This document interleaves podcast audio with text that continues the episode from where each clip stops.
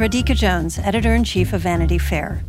If you enjoy binge watching the best TV shows and love hearing from the actors and showrunners who make them happen, then subscribe to Vanity Fair.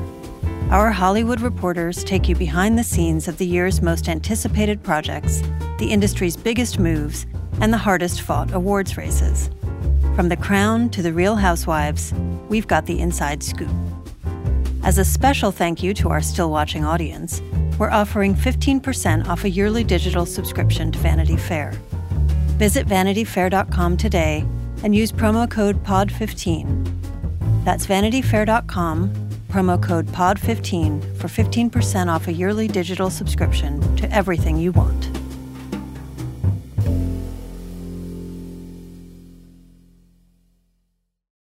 This episode is brought to you by Progressive Insurance. Whether you love true crime or comedy, celebrity interviews or news, you call the shots on what's in your podcast queue. And guess what? Now you can call them on your auto insurance too with the Name Your Price tool from Progressive. It works just the way it sounds. You tell Progressive how much you want to pay for car insurance, and they'll show you coverage options that fit your budget. Get your quote today at progressive.com to join the over 28 million drivers who trust Progressive. Progressive Casualty Insurance Company and Affiliates. Price and coverage match limited by state law. AI is making waves in every field it touches. President Biden is now on TikTok, and the election draws closer each day. With so much going on in the world, it is hard to keep up with it all, let me tell you. Hi, I'm Kai Ryssdal, the co host of Make Me Smart. It's a podcast from Marketplace. And every weekday, Kimberly Adams and I break down the latest in business and the economy with short daily episodes to make it easy for you to stay in the know. Listen to Make Me Smart wherever you get your podcasts.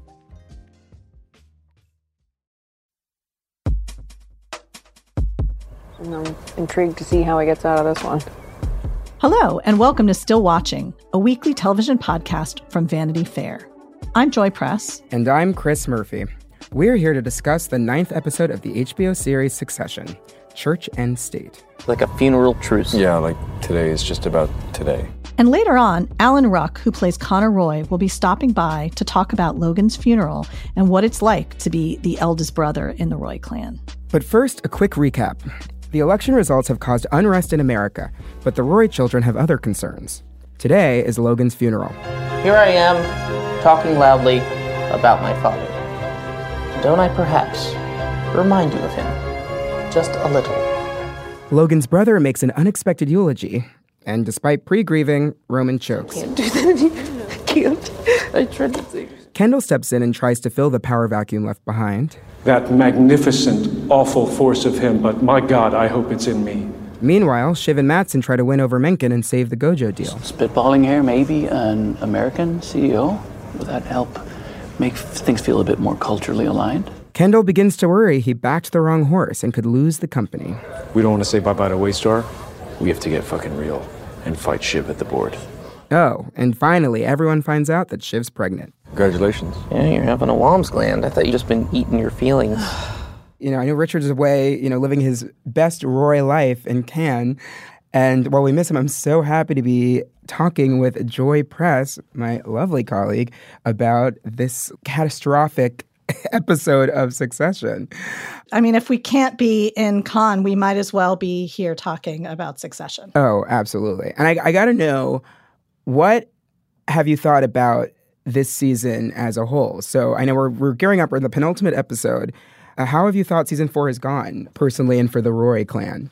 Well, you know, we've all had guesses as to how the show would end. I mean, almost from the beginning of the show, we've been like betting on who was going to end up with Waystar Royco and who was going to win Daddy's love and all of that stuff. Who's going to get the kiss from Daddy? Yes. And it turns out no one gets a kiss from Daddy. Yeah. I actually thought in the funeral episode, we might have somebody like with an open casket and, you know, somebody might kind of dive in there and try to get that last kiss, but no. Yeah. It looked like it was maybe going to be Roman, if anyone. Yeah. Roman seemed like he was ready to go down with the coffin. Oh, 100%. But yeah, I do think that's such a, a good point that for seasons and seasons now, we've been wondering like who's going to get Daddy's love, and in the third episode of the season, we just rip that away with Logan's death, and now we're finally in episode nine, Church and State. We're finally at Logan's funeral, which we're finally at this point of closure. Um, and I think we have to sort of start and talk about the eulogies because we saw sort of three. I mean, if we're counting Roman, four attempts and three successful attempts at giving a eulogy for a man like Logan. How do you even begin to sort of sum up the life of Logan Roy? I actually think that the eulogies were incredible. Yeah. And really give us a sense of what the show's really about, you know, because while we were all looking at it as a kind of race, you know, a competition, I think the show has much bigger ideas at play. And, you know, when you see like Ewan, Logan's brother, yeah, we got to start with Ewan. He wasn't even supposed I to mean- speak. He wasn't even. He had. Greg had one job this episode from Roman. Do not let Ewan get up there and speak.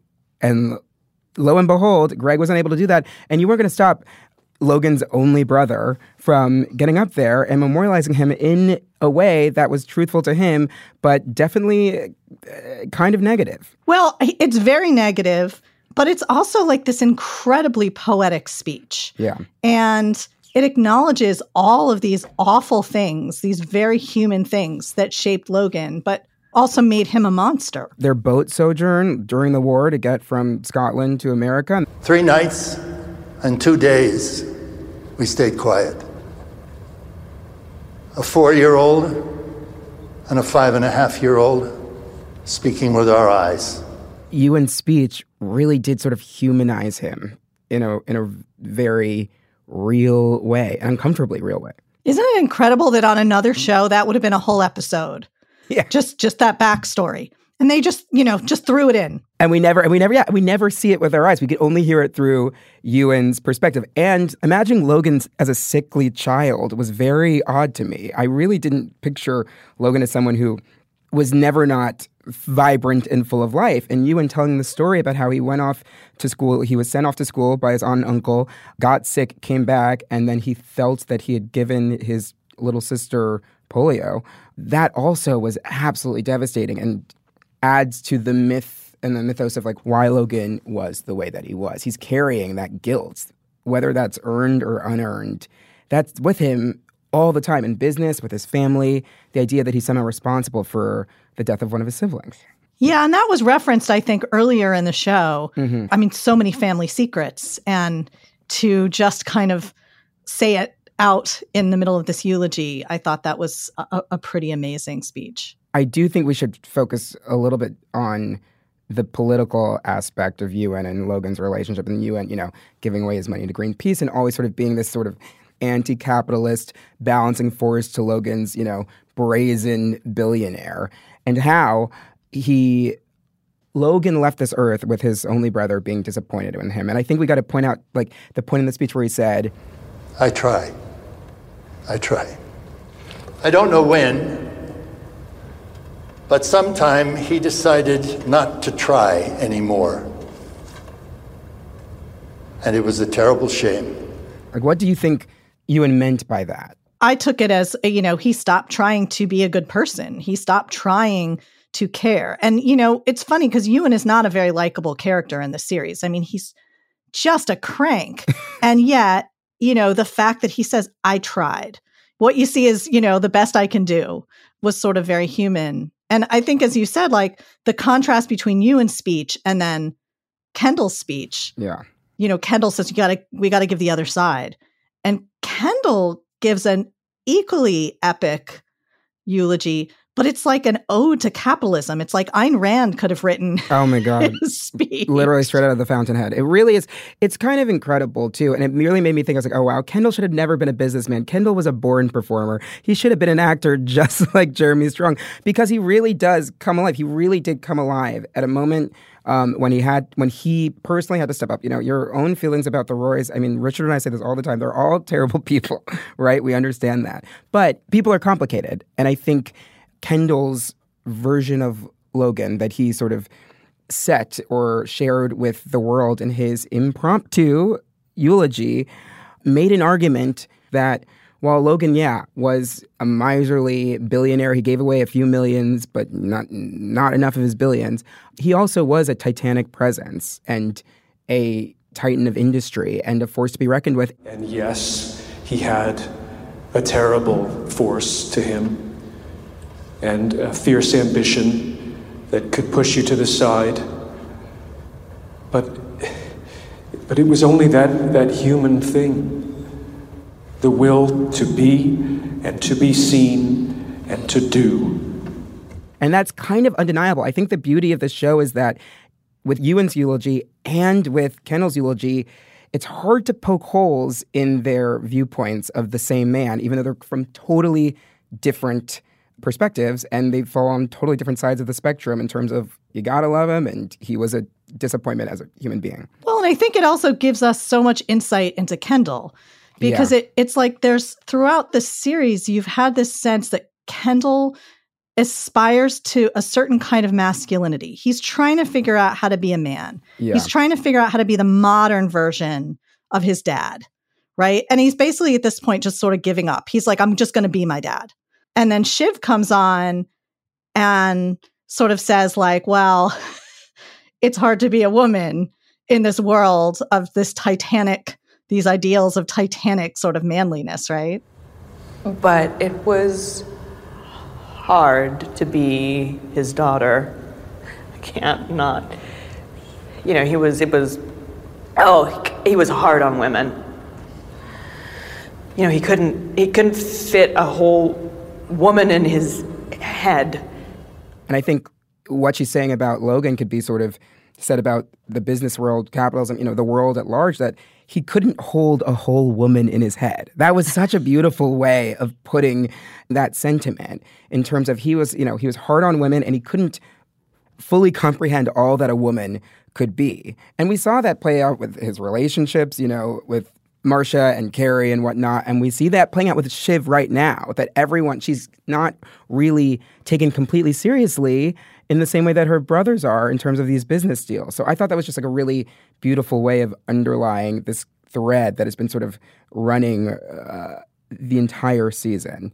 And I mean, Sarah Snook is just, I mean, they were all so fantastic, but you know, Sarah Snook. Really they were incredible. But if, but, the, and then they sort of underline it in this episode by having all the ex wives and. Kerry sitting front row at the funeral. If you had told me four episodes ago or five episodes ago when Kerry gets ushered out of Marcia's apartment taking the taxi to the subway that she would be sitting in the front row next to Marcia and Caroline Collingwood I would have said you were crazy. I would have said you were absolutely crazy. Right. And for Caroline to be the one who says, you know, it's just water under the bridge. We're, you know, and basically instead of Logan, you know, turning us against each other, pitting us against each other, now we can all just sit together and laugh about him.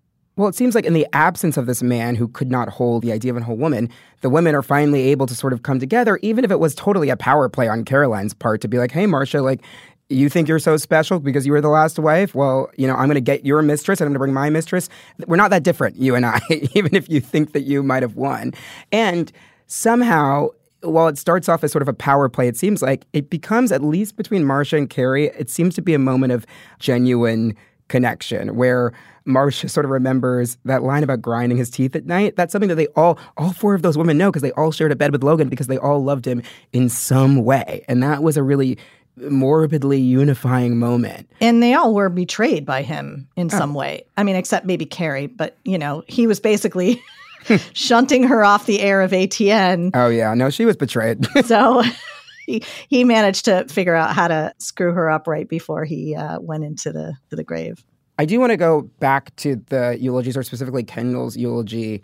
I think the part that really stuck out to me is when Kendall said he was comfortable with this world and he knew it and he liked it which to me might be the whole Richard and I have been looking for places where the show sort of shows its cards of what are its true morals, its true politics, right? And I think that might be an instance of that where Kendall saying that Logan was comfortable with the world and he knew it and he liked it. That's sort of a compliment, but like maybe I'm a, a, a little too emotional. But isn't the world kind of bad? Isn't the world shitty? Shouldn't we want to make the world a better place and not be comfortable with the world? I mean, in the world of the show, the world is burning, right? Because of decisions that the Roy children have made in terms of calling it for Jeryd Mencken on ATN way too early. I don't know. How did you feel about that line? You know, I thought about it differently. I guess I responded to that kind of emotionally mm. because it seems to me certainly Kendall and Roman don't feel at home in the world. Yeah. I mean, it's very clear the brilliant acting of Jeremy Strong and Kieran Culkin. I mean, it's so clear at every moment that they're on screen that they do not feel comfortable in their bodies. They do not feel comfortable in who they are. And so for me, there was a little bit of that emotional element. But there's also that sense that, you know, the Roys, and I think you've talked about this on the podcast before, I, I think the Roys um, don't see other people as real and Yeah. they feel like they can bend the world to their desires. I totally agree in terms of I think last episode, episode eight with the election, that was very much letting the outside world in to their world, right? And we see how the Roy's actions, for better or for worse, often for worse, have a direct effect on the outside world. And again, with this episode, with the funeral, we sort of shove the outside world out as much as we can and we bring it back internally into the family, where you're totally right. Roman and Kendall, and I will say even Shiv, they don't really seem to feel at home and comfortable in the world. And whose fault is that?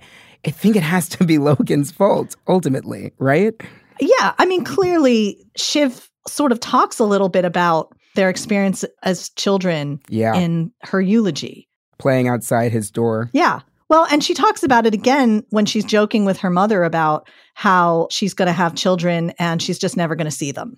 Yeah. It's a very old fashioned patrician, you know, very upper class idea of, you know, you get raised by nannies and your parents come in and visit you and you don't really know them and you get sent to boarding school and but I do think, you know, eh, having gotten to know both of those parents, you can see why they might be not at home in the world You can. you know caroline is not is not a warm mother and logan certainly was just manipulating them you know he gave them affection when he needed something or when he wanted to manipulate them and so they've been mind boggled since they were very small children Yes, and some of them still even act like small children, which I think brings us to Roman's attempt at a eulogy, which was, I mean, Kieran Culkin coming for that Emmy. He just entered, he just planted his flag, lead actor Emmy. I'm going for it.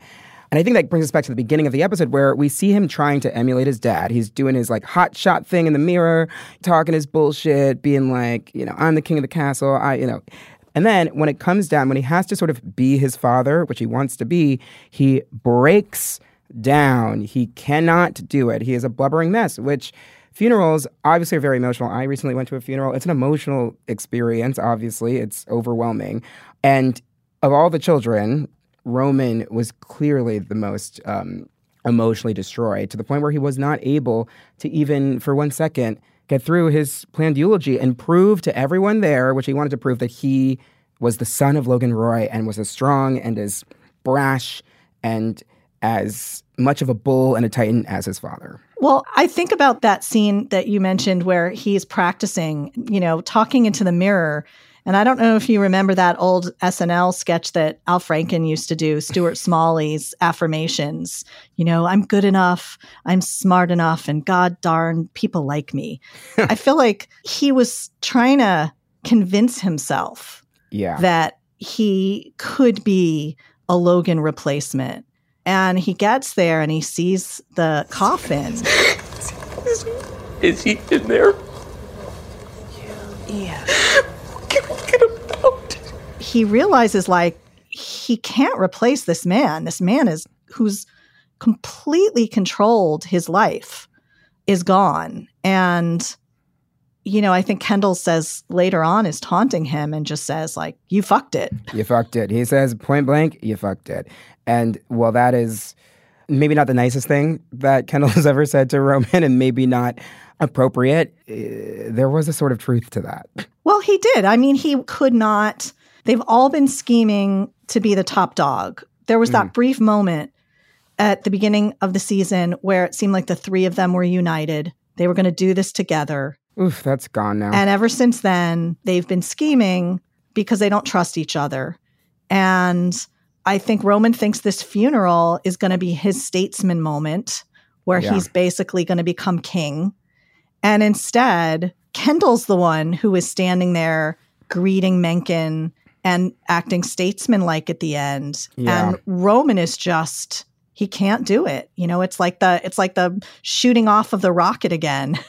he, uh, yeah. he can't do it. Oh my god, that storyline. And I think it's like I feel sort of silly, you know, when we think about the show, we think about who is like the star of the show, really, and we take ourselves out of the narrative. It was always Brian Cox and Jeremy Strong. So it does make sense that Kendall would emerge as sort of the heir apparent because that was always that's the overarching narrative. But I think it's a testament to how well the writers and the show have weaved in Shiv's storyline and Roman's storyline that really at any point it felt like any of them could sort of be the next Logan Roy, but it felt pretty undeniable that Kendall, in stepping in for Roman, kind of knocking his eulogy out of the park, he seems to be the heir apparent. And he seems to, for better or for worse, and I think we have to talk about Kendall's wife and the Rava situation and Kendall at the beginning of the episode. Things are falling apart for Kendall personally, but he does sort of prove that he might be if not Logan, because he'll never be Logan, no one will ever be Logan. I think that's the point of the show. He's the next in line to the throne. Except, you know, the way that things work in this show, there's never a direct one, two, three, right? Mhm. So, I mean, Shiv is still very much in the mix. And I don't know that you can count Roman out because he's such a malign figure.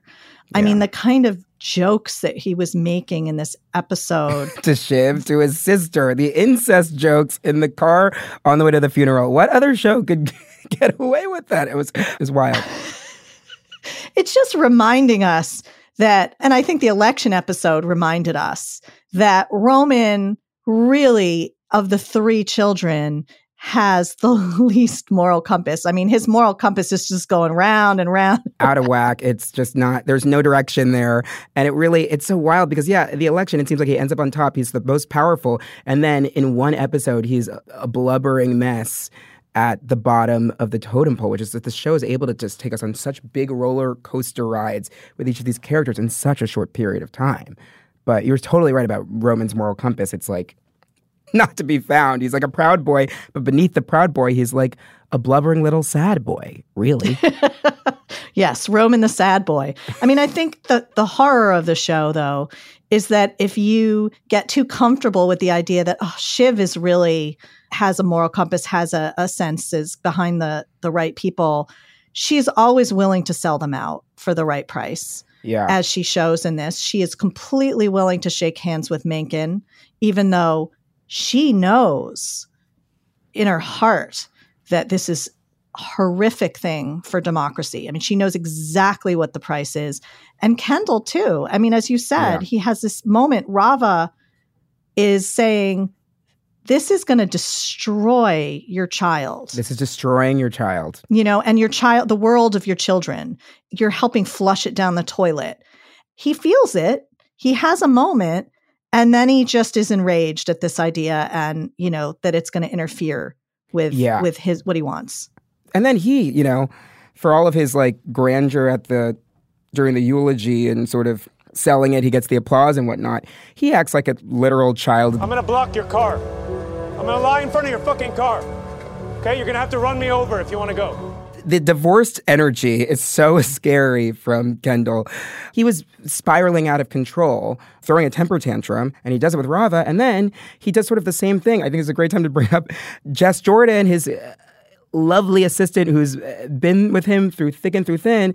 She has a moral compass. If there's somebody who has a moral compass in this show, she sees the direction that things are going with Mencken and she says, I wipe my hands of this. I want out. I'm going to set up a meeting on your Google Calendar and I'm going to peace out.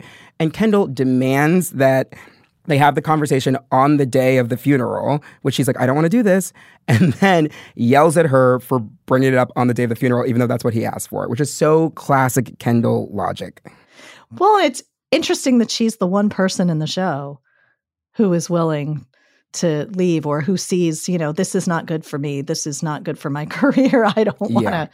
I don't, you know, this is not good for the world. I don't want to be a part of this anymore. Whereas, I mean, you've got Tom on the other hand, who's like, make sure I get credit. If I'm going to, if I'm going to be tarred with this Mencken brush, like at least let me get full credit for having brought down civilization. He wants the newspapers to sort of not pay attention to him, but he wants Mencken to know that he did it because he wants his cake and he wants to eat it too.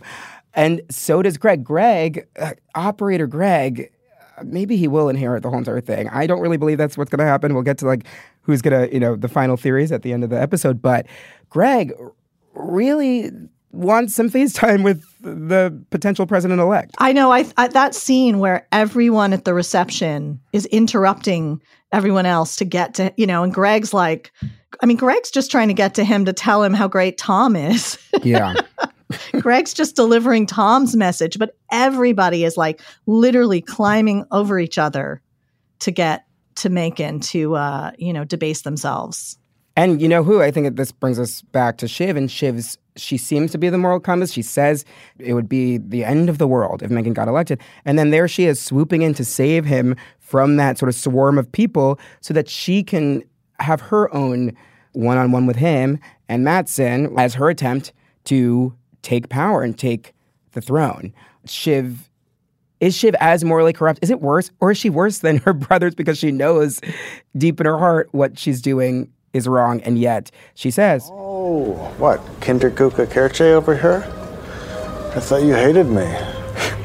My dad was flexible. I'm flexible. I know how things go. I mean, I always think that trying to go girl Shiv is a is a mistake. and I love to go girl Shiv. So I, I know, but you know, we learned very early that she's willing to do anything. I mean, she was all high and mighty and righteous and then was perfectly happy to exploit the cruise ship victims in order to get her dad's affection. And so she's not lying when she says she's as flexible as her dad. I mean, she understands ultimately i think she does what she needs to do to get ahead in the world i think being you know more left wing was useful to her it was a Yeah. way to define herself against the family i think everything she does is tactical i think she maybe has real beliefs but she also knows that she has to trash them when it gets down to it yeah. And her still linking up with Matsson, who still has emerged. Though I will say in this episode, and I think it's such a great device that the show have brought in Matsson as this sort of outside of the U.S. foreigner who can look inward and sort of tell us truths about America that we might not want to hear, even though he's obviously terrible in his own ways and is corrupt. I thought what he said about American democracy was so funny and so great. You've only been a democracy for 50 years. That is if you, you know, don't count black people, right? It's like which you have a habit of not counting them, America. That is such an outsidery take that is so true and so so relevant right now that you could never get from any of the Americans or anybody on the show. And yet, while he's able to have these sort of moments of critiquing the system from the outside, he is just as bad as Kendall and Roman, it seems, and is willing to make deals with Mencken in order to get Uh, the Gojo deal to go through. And it looks like, and I did say this, I'm, I'm going to actually gas myself up. I'm going to go girl myself from last week. I said, why should we trust Mencken? Like, Mencken says that he's going to block the deal, and Roman just seems that, you know, just because he said he's going to block, the deal, he's going to block the deal. But by the end of the episode, doesn't look like Mencken's going to block the deal. If we look at that phone call between Matsson and Shiv. Yes, again, Roman fucked it. but I, you know, I, I think it, you know, it, it goes back to this idea of he's another kind of bro, right? He's another. Yeah. It's another kind of masculinity. It's like a more modern version of Logan's desire to eat the world, right? To to own it and to profit off of it. And it's interesting, you know, that Shiv is willing to attach herself to him. She says, people will just think that I'm a I'm your puppet. Mm-hmm. And she's fine with that. She's fine with convincing him to make her the CEO and let people think that she's his puppet. Yeah, because she'll be the CEO and she'll have power, even if it's only in name only. I mean, I think bringing up Matsson and and have the broiness of by the end of the episode, it very much looks like Matsson and Mencken have created a bond, and that Matsson might be in like Flynn. Yes, I, I mean, I think there's a good chance of that. I do think that that is very much in the in the spirit of the uh, Succession writers' room. I will say for Shiv, and I do think we touched upon Shiv and the misogyny in her pregnancy before, but Matt's it, it rears its head again with the show not being able to hold a whole woman. Where Shiv's like, "Yeah, I'll be the CEO. You know, I'll be the American CEO," and then he does that little pregnancy. He's like, "Oh, but," and that becomes sort of a sticking point, and that might be the thing that actually keeps her out of a position of power at Waystar Royco, which I thought was really, really uh, compelling and sort of crazy. And of course, illegal. That's and that should be said. And also, Not that that matters in the world of, of succession. I mean, no. No, but it must be said. And also, I do think so. We have Matsson, who's like, I don't know if we're going to make you the CEO because of um, your pregnancy. And then Mencken, who like Justin Kirk is so great at this role because he's smooth. He's you know kind of an operator. He seems kind of smart, but he's a white nationalist, misogynist, sexist, homophobic, transphobic, absolute pig. And he says to Shiv, to her face, he says Kinder Küche Kirche, which in German, it's a German slogan, and it's translated as Children Kitchen Church, which is sort of like the German version of um, Barefoot in the Kitchen, and where he believes a woman's place should be. So when she's saying that she would, you know, maybe be the CEO, he's obviously not for that because he thinks women belong the hearth and the home. Yeah, I mean, it's masculine horror all the way through. Because, of course, also, we haven't talked about the fact that Matsson has Ebba, his. But Ebba seems to be talking to Hugo a lot. Yeah, but you know, Matt, I mean, Matsson has perpetrated some very illegal and problematic things with Ebba. Blood bricks sent to her house. Cannot think of anything more horrible to open your door and find Yeah, no, sitting on your doorstep than uh, Matsson's um, blood. But but yes, and I think you're right. Hugo Hugo is willing to. Woof like a dog for Kendall. That was one of the great lines. I think. But the scraps from the table will be millions. Millions. Happy? Woof, woof. Woof. Each sibling seems to be sort of amassing their army for the final episode, which is the final episode, which we will get to in terms of what we think is going to happen. It seems like Shiv's army is Lucas, where she's got Lucas, right? That's her army. Kendall has Hugo. And Roman, who's on Roman's team? He's not, he doesn't have Gerri. Doesn't seem like he has Mencken anymore. Is Roman? And given the very end of the episode, with him getting trampled by the protests that are happening right outside of ATN because of the call Roman led, Roman seems to be alone going into this big fight. He does. I will say, as a little bit of a perverse Roman Gerri stan, I did notice a little flicker of what seemed like sympathy in Gerri's eyes.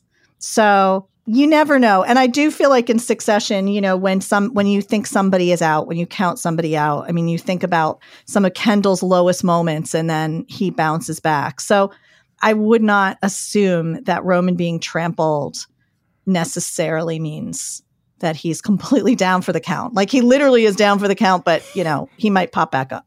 Yeah, he really might pop back up. Still Watching we'll be back in just a moment. And when we return, a conversation with Alan Ruck and theories on how it will all end. The Run Through with Vogue is where you'll meet all the most exciting people in fashion and culture. I am Fran Lebowitz, um, who should be the mayor of New York. We all support yeah, that. we support that. Very nice.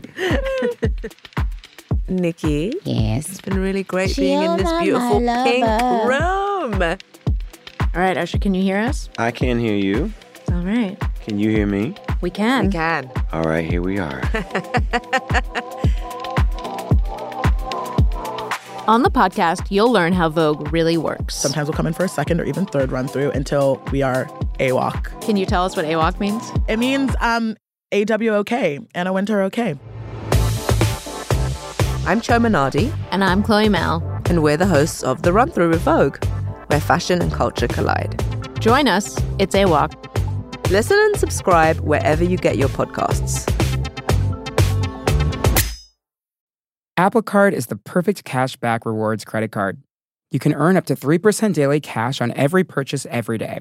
That's 3% on your favorite products at Apple, 2% on all other Apple Card with Apple Pay purchases, and 1% on anything you buy with your titanium Apple Card or virtual card number. Visit apple.co slash card calculator to see how much you can earn. Apple Card issued by Goldman Sachs Bank USA, Salt Lake City branch. Subject to credit approval. Terms apply. This season on Succession, we've watched Connor Roy get married, run for president, and bury his father. Actor Alan Ruck's portrayal of the eldest Roy sibling has been one of our favorite storylines to talk about on the podcast.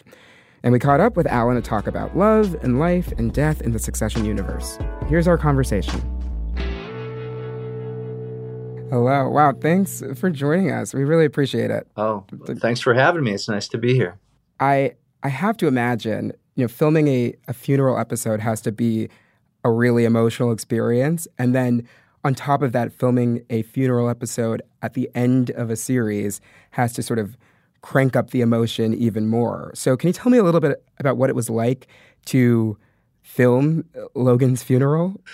Sure. Um, you know, I mean, a great deal of pomp and pageantry and all that kind of thing. We had so many extras, and uh, they were all wonderful because it's it's hard to wrangle people like that, you know, and uh, get everybody to be quiet. And uh, just the mechanics of it went went very well. During that time, you know, nobody knew that Logan was going to die in the third episode, and so there were some people that were saying, "Well, uh, Brian hasn't been around. We haven't seen, you know, like people in the media. Brian doesn't seem to have been around, or he was in, he was just in Australia promoting his book, you know."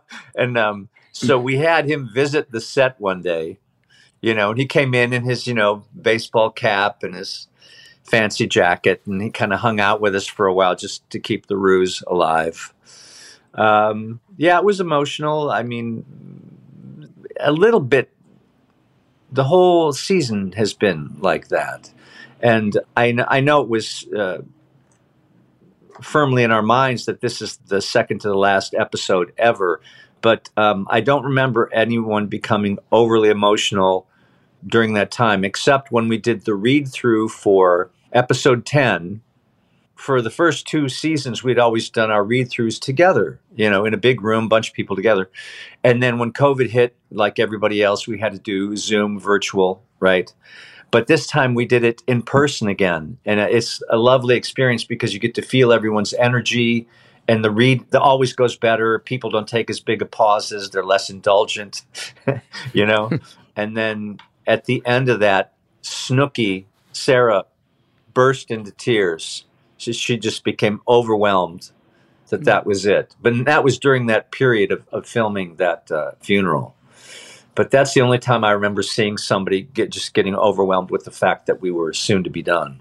Can you tell me if you uh, got a sneak peek at Connor's alternative eulogy? Um, yeah, I mean, uh, as I, I, recall, it was just um, talking about sort of everything but Logan Roy, you know, just talking about like the state of the world. A lot of feeling sorry for himself in Connor's uh, eulogy for Logan. Uh, so you didn't you didn't get to to actually perform the eulogy. No, I mean there there are things that we filmed that uh, didn't make it into the final cut. There was this whole big thing where I wanted to do that eulogy, my own eulogy, and they were like, "No, no, no, let's cut it down. Let's cut it down." And then um, they decided to substitute me for Frank because Frank was going to say a few words. He was going to read a passage from the Bible. And so Snook, I mean, uh, uh, Siobhan just turns around to Frank. She goes, You're out. Connor's in. and, uh, and then I went up and I read, you know, just pretty straightforward this passage from the Bible. Another scene that didn't make it in that I was really, you know, I understand it's just a matter of time. There's only so many uh, minutes allotted to our show. Even sometimes they give us a few extra, but there was a scene where I go back to the apartment to the the apartment I just bought from Marcia, and I'm just uh, going over a, few last minute things, and I call up my siblings and I, I say, "You better watch it because there's." Antifa and protests and different things on the street, and the reason I missed that is our uh, one of our wonderful cinematographers, Pat Capone, he said, You know that feeling you get when you go into a house where somebody has recently died and there's just something's missing? It just, it feels incredibly empty. And it was just me in that big apartment. And with the lighting, he did just amazing things. And it just gave you that, a very somber feeling. So I don't know, maybe somebody has it on a spoof reel somewhere. We can, something else we can sell. The great outtakes of Succession. I will say, Connor, it seemed like for the whole season, Connor's been the most hands on in terms of planning the funeral, but then had sort of the smallest role at the actual funeral, which is very, you know, Connor Roy, sort of his lot in life. Yes. Um, when we get to the mausoleum, Connor sort of calls top bunk in the tomb with Logan. Yeah. Do you think he wants to be, you know, with his dad forever and ever into eternity? I mean, I, on some level, I would say yes. I would say, I would say, you know, just Connor would feel like that was the last laugh. Like I, I was uh, an embarrassment in life, but I'm with you for eternity. The best revenge. That's it. Try to get rid of me now. How would you rate the Roy kids on a on a scale of most to least evil? Where does Connor fit in there? Well, first you have to define evil. You know, uh, and just like you have to define stupid, because everybody's old Connor's stupid is like, really? Let's talk about some of the stuff Kendall did. You know, I mean, it's it's. I guess uh, it depends on context. I don't know if it's evil, but I would say that I think Siobhan is the coldest. I think she's the most like Logan, and you know, if there was a business deal that she wanted, and somehow you were going to suffer, you were her friend, and you were going to be diminished or slighted in some way because of the deal, she'd do it anyway. And she'd say, "Oh, you know, we're still friends. You know, it's just business." Very much the gangster mentality. She tries to keep herself invulnerable. It didn't work out in um, episode eight, where she got caught hmm. out in that lie. We had never seen her. I don't think we had ever seen her caught out, trapped, and miserably uncomfortable, and trying to cover and like trying to tap dance as fast as she could to get out of an unpleasant situation because she never allows that to happen to herself. You know, Mm. she does not allow herself to be vulnerable, even with Tom. You know, in those moments where he's like, "Let me show you a little kindness," and she has to say something snarky to put him in his place. And you were never anything more than just my boy toy or whatever she says to him. You know, because she can't. She has armor, and nothing is supposed to hit through. You know, so I don't know about evil, but I would say that she's the toughest nut. I don't think Connor is. Connor can't be, you know, so stupid because he's got Willa by his side, an amazing potential first lady. Yeah. He's he's damaged. He is really messed up. They all are. He's, you know, he we've talked about this before that he has delusional disorder, which is a real thing, and um, probably somewhere on the spectrum. Brian Cox and I talked about that early on, just trying to figure out what his different maladies were. and Brian's like, "Oh, he's on the spectrum. Oh, yeah, somewhere, yeah." and um, he's got ADHD, of, is some form of that that was never properly diagnosed or addressed but he does read. I mean, he reads stuff that's a couple hundred years old, but um, he he does read, and he's just not able to put the pieces together. He's not able to sort of apply whatever knowledge he's gathered to his life in. And, but he's never had to because there's there's never been a need to go get money, make money, do anything. But I just think that's that added to Connor's loneliness. I think he's a very lonely little boy with a sick mother and an absentee father and half siblings for for whom he's a verbal punching bag. Uh, so I just think he's been a lonely guy, and now at this stage in his life, he realizes I've never done anything, and nobody needs me to be anywhere. Nobody says, "Wait till Connor gets here, we can start." So I do think he's feeling that, but he does have Willa, thank God. Otherwise, it would be the dreariest story ever told. She really, um, she really stands up for him. She supports his electoral run. She doesn't want him to to back out of the campaign at the last moment. Do, do you think she she is with him in his delusional state, or does she just understand that he needs somebody? He needs one person to be behind him. I think she too is delusional. I mean, you know, beautiful woman and no dummy, really street smart, right? But probably not a very good playwright. probably not, you know, but she's pursuing this dream. It's it's her dream and now she's found somebody that can support her in that. So she probably doesn't view it as being delusional. It's just her quest to become a successful playwright. And so I think she, at this point she's like Connor needs what he needs and I need what I need and we respect that, you know, about each other. You both are really, uh, you make a wonderful couple and really have emerged as sort of the, the heart of this, of the season. Well, uh, um, Jesse and uh, the writers gave me more to do this year, and I'm I'm really grateful because it's so much fun. The writing is so good, and it's just so fun to play and to be in the, the, the midst of it, in the thick of it, which is actually a callback to something Jesse did. So I, I'm I'm I'm really grateful about everything that happened this season. I'm grateful for this show. This was uh, just exactly what I needed at this point in my life, and um, and it's all because of uh, Jesse Armstrong. Now that the show's, you know, coming to a close, do you have a favorite moment or or a memory of filming from this season or from just from the whole series? I got to tell you, in episode three, when we were on that marriage boat, and we had filmed everything in great detail about you know getting the news uh, about Logan and everything. Then we decided to do it. Mark Mylod says it was Kieran Culkin's idea, and Kieran says it was Mylod's idea. So we we'll never know that we did. I think it was a 26 minute take because we set everything up like a play, and the cameras had backup. So when one guy was about ready to run out of film, the next guy would jump in, and there's a little bit of an overlap. So we had sort of a continuous take. We did a continuous run of an enormous chunk of that episode, and fabulous crew. It was thrilling. I mean, it was really thrilling because we'd have like Christo Morris, our first AD, say, "Wait here." It was like we were in the army or something. He was like, "Wait here. It's not safe. It's not safe. Okay, go, go, go." You know.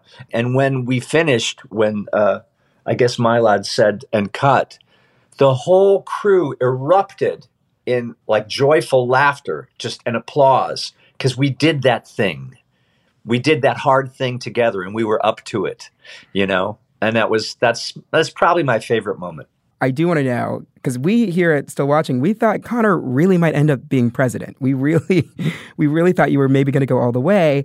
Where are the con heads now? Are they protesting outside ATN? Are they on the Mencken side? Like, I think a lot of them are in the bar and will stay there probably for a while. Um, it's just a bunch of disillusioned people, but it's it's something like you know my one percent. That's kind of like a million people. It's not nothing, you know, but uh, all different kinds of dis- disillusioned people. So there's some people that'll you know turn left or turn right depending on their situation i suppose but um, they're they're moping they're pouting Um, are you? Um, I obviously you've spent uh, four seasons um, together uh, with the the cast and crew. Do you guys have like a WhatsApp group? Are you going to keep in touch with uh, with with your uh, fellow Roys? there is a thread we chat with each other quite a lot we don't have a whatsapp group but uh, we do uh, we do text each other a lot somebody had gone to see Arian Moayed in A Doll's House on Broadway. And he's nominated for a Tony, right? I mean, so somebody just said he's fabulous, and everybody's like, "Well, of course he is. He's our guy." He really is. you know. So um, a lot of little stuff like that, just little bits of life, which is nice. You know, this has happened a couple of times to me in my life, and the first time was on uh, Spin City, and I did that. I did that series for six years, and many more episodes because it was a sitcom. But I made friends for life on that, and uh, it's the same thing with this show. It's just uh, we went through something wonderful together, and uh, we saw everybody do their best work, and it's just something to marvel at. And um, so I'll I'll be friends with these people for the rest of my life too. I will. Still watching. We'll be back in just a moment, and when we return, we'll talk about your thoughts on what will be in the finale. I'm Rachel Martin. You probably know how interview podcasts with famous people usually go. There's a host, a guest, and a light Q&A. But on Wildcard, we have ripped up the typical script. It's a new podcast from NPR where I invite actors, artists, and comedians to play a game using a special deck of cards to talk about some of life's biggest questions. Listen to Wildcard wherever you get your podcasts, only from NPR. And finally, uh, this is the part of the show where we want to hear from you. Chris, what's in the inbox this week? All right. Thank you for emailing in your thoughts and feelings on Succession this week. We got a great email from Elliot on Greg. All right. So Elliot wrote in Somehow, Greg always has access to valuable information and isn't afraid to use it to his advantage. In season one alone, he's the one who tells Gerri Tom is thinking about holding a press conference about the cruise line scandals. He's the one who finds out about the no confidence vote from Ewan. He's the one who didn't burn the cruise ship papers and shared them with Kendall. Having Greg end up on top would be both comedic and cynical, true to the show's tone, and it would be both surprising and inevitable, as all good endings are. All right, what do you think? Do you think Greg's going to end up on top, Joy? It seems unlikely, but it definitely seems that Greg is determined to end up with whoever is on top. Yeah, he has no real allegiance to anyone. I mean, I guess Tom most likely, right? Tom's probably the closest his closest ally. Of course, Tom is his closest ally, but Tom doesn't really seem to be in a position of power right now. Tom might be going down with the ATN ship. So the way that Greg was angling, he was angling. He and also he just took Tom's spot on the casket, right, rolling in the casket. He's not afraid to step in and take what is uh, his or what might not be his. So. Well, I do think it would be a little Game of Thronesy to end with skinny, uh, weak boy taking the throne. I I do think we can't underestimate the impact that Greg can have because Greg, I mean, even with last episode and the election, had Greg not thrown Shiv under the bus, you know, it might be Jimenez as the president elect, right? He's had a huge influence. He's really, really um, through ev- you know in every season. I think you could trace little things that Greg has done that have really shifted the narrative. I wouldn't count him out just yet. Um, okay, we also got another email, sort of Kevin from the Upper East Side, about what he thinks the final shot of the entire series will be, which will which will be happening next week, which is sort of crazy to believe. Okay, so Kevin wrote. The first episode, Celebration, includes the scene following Logan's birthday of all the Roys helicoptering into a baseball field for what starts as a family game but soon turns dark when they bring out a neighborhood kid and offer him and his family life changing money if he scores a run after signing an NDA. Roman alludes to the fact that bringing an underprivileged kid out into their game is the actual meaning of the entire game, and Roman seems to be the only one empathizing with the kid and his parents.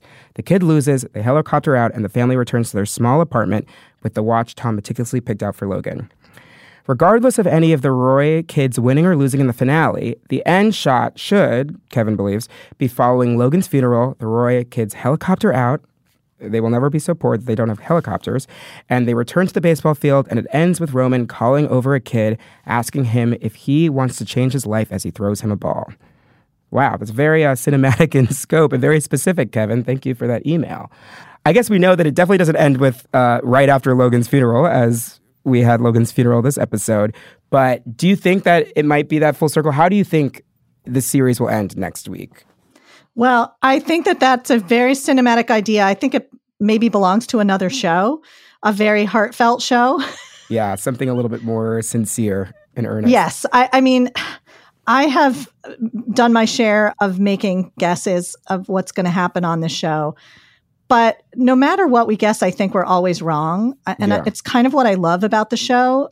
My husband and I have a game. He calls it grammaring, grammaring the plot. And often, you know, we watch a lot of TV. I watch a lot of TV for a living. Hmm. And I've gotten really good at telling what's going to happen next. You know, something, somebody says something and you go, oh, they're going to die.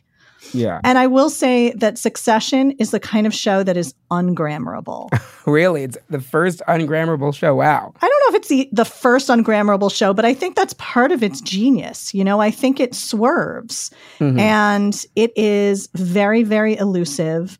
And I think almost intentionally so. It almost probably, you know, is a game to the writer's room just to never know what's going to happen. You know, I've interviewed some of the actors along the way and I sometimes ask them, you know, what they think is going to happen. And they just say, you know, no, what, no matter what I come up with, the writers are going to have something better and weirder Yeah. and more profound. And that is so true. And yet, I can't help but wonder, you know, make my little predictions and try to grammar the show. And if, okay, so if I'm going to try to grammar the show, I'll you and your husband.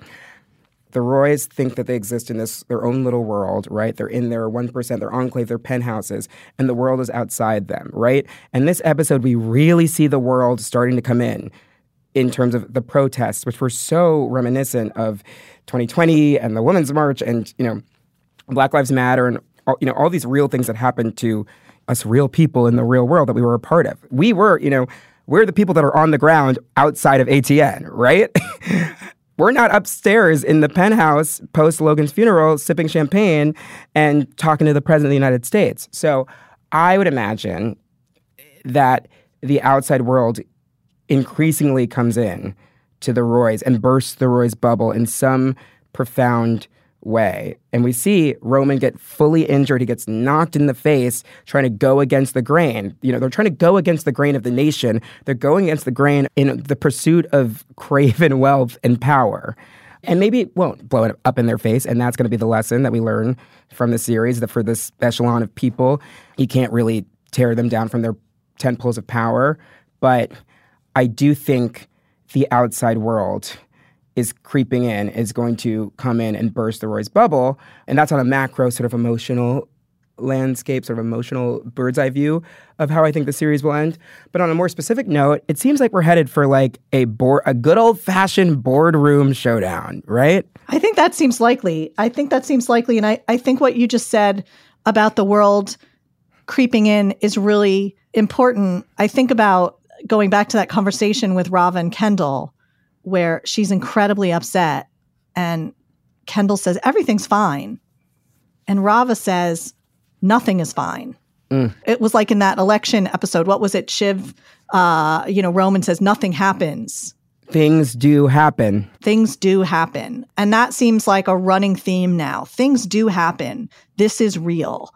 Yeah. And it's real in terms of the parallels to our to our real world thinking about you know Logan's funeral, like sort of, and the protest, the ATN protest. It's like, what's going to happen when Donald Trump dies, when Rupert Murdoch dies? I think people will be in the streets. It's like you know, it just felt like there's gonna, there's these parallels are so apparent, and it would be silly to discount the effect that the, the, or the outside world and how that might come in and affect the Roy children. But it does seem like we've got Kendall and sort of Roman on one side right, versus Shiv for control of the company, and that they're going to take it to the boardroom, and that while Kendall thinks he has the upper hand because he's got Hugo and he's got Hugo's intel, and you know Matsson doesn't have the numbers. Matsson seems to have struck this deal or has some sort of a relationship, working relationship with Mencken, um, and Shiv's in that bandwagon. So I foresee. I think we're going to go back because boardrooms have always been a huge thing, right? You know, with the no confidence vote and whatnot. I think it comes we come back to the table. I think we come back to what the show was. We've done grief and loss. We've done politics. I think we come back to business with the series finale, the 90 minute series finale. Are you ready for it? I think no matter what happens, it's going to be ugly. I think that the, you know, the real heart of the show is revealing this absolute ugliness at the heart of mm. capitalism through these incredibly compelling characters. It reminds me a little bit of the way that Breaking Bad, mm. you know, ended by just hammering home this sort of evil of Walter White. You know, I think that there's going to be an ugliness and it's going to be disquieting. I think no matter what happens. I agree. And I will make a final because Richard and I, we do, while the show is ungrammable, we do like to make predictions, winners and losers. And this is our last time to make a prediction. Go for it. I'm going to say Shiv becomes the American CEO of a Gojo owned Waystar and her moral compass is completely shattered. It's actually the worst thing that could happen. I think it, Shiv beats Kendall, even though I said that I'm contradicting myself from earlier in this episode where I said that the arc of the show has been all about Kendall and Kendall sort of becoming his father. I'm going to subvert that narrative and say that uh, Shiv girl bosses all her way all the way to the top. And if that happens, it won't be a victory. yeah, let's be clear about that. It won't. It won't be a victory. My predictions would be ludicrous. So you know, my predictions would be, you know, as I said, like Gerri comes back and rescues Roman, and and because I, I really would like, I'd like to see Gerri win it all. I mean, what I mean, that was my she was my pick from day one.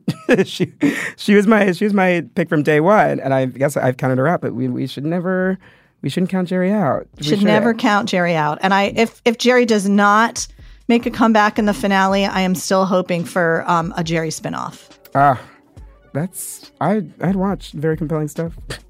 Ah, wow, Joy, I'm so happy that you came and joined us. That was fun. It was so fun. so that's it for this episode of Still Watching.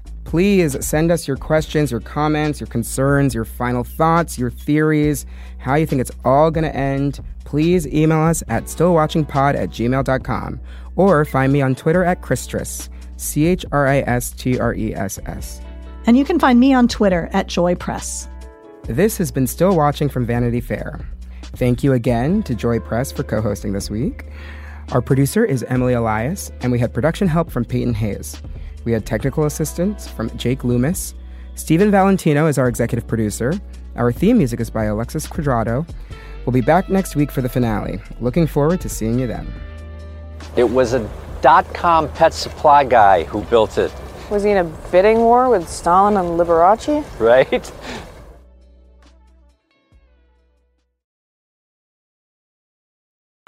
Hi, I'm Jeremy Larson, the reviews director of Pitchfork, and this podcast is supported by Pitchfork Music Festival. Pitchfork Music Festival will take place July 19th through the 21st at Union Park in Chicago, Illinois.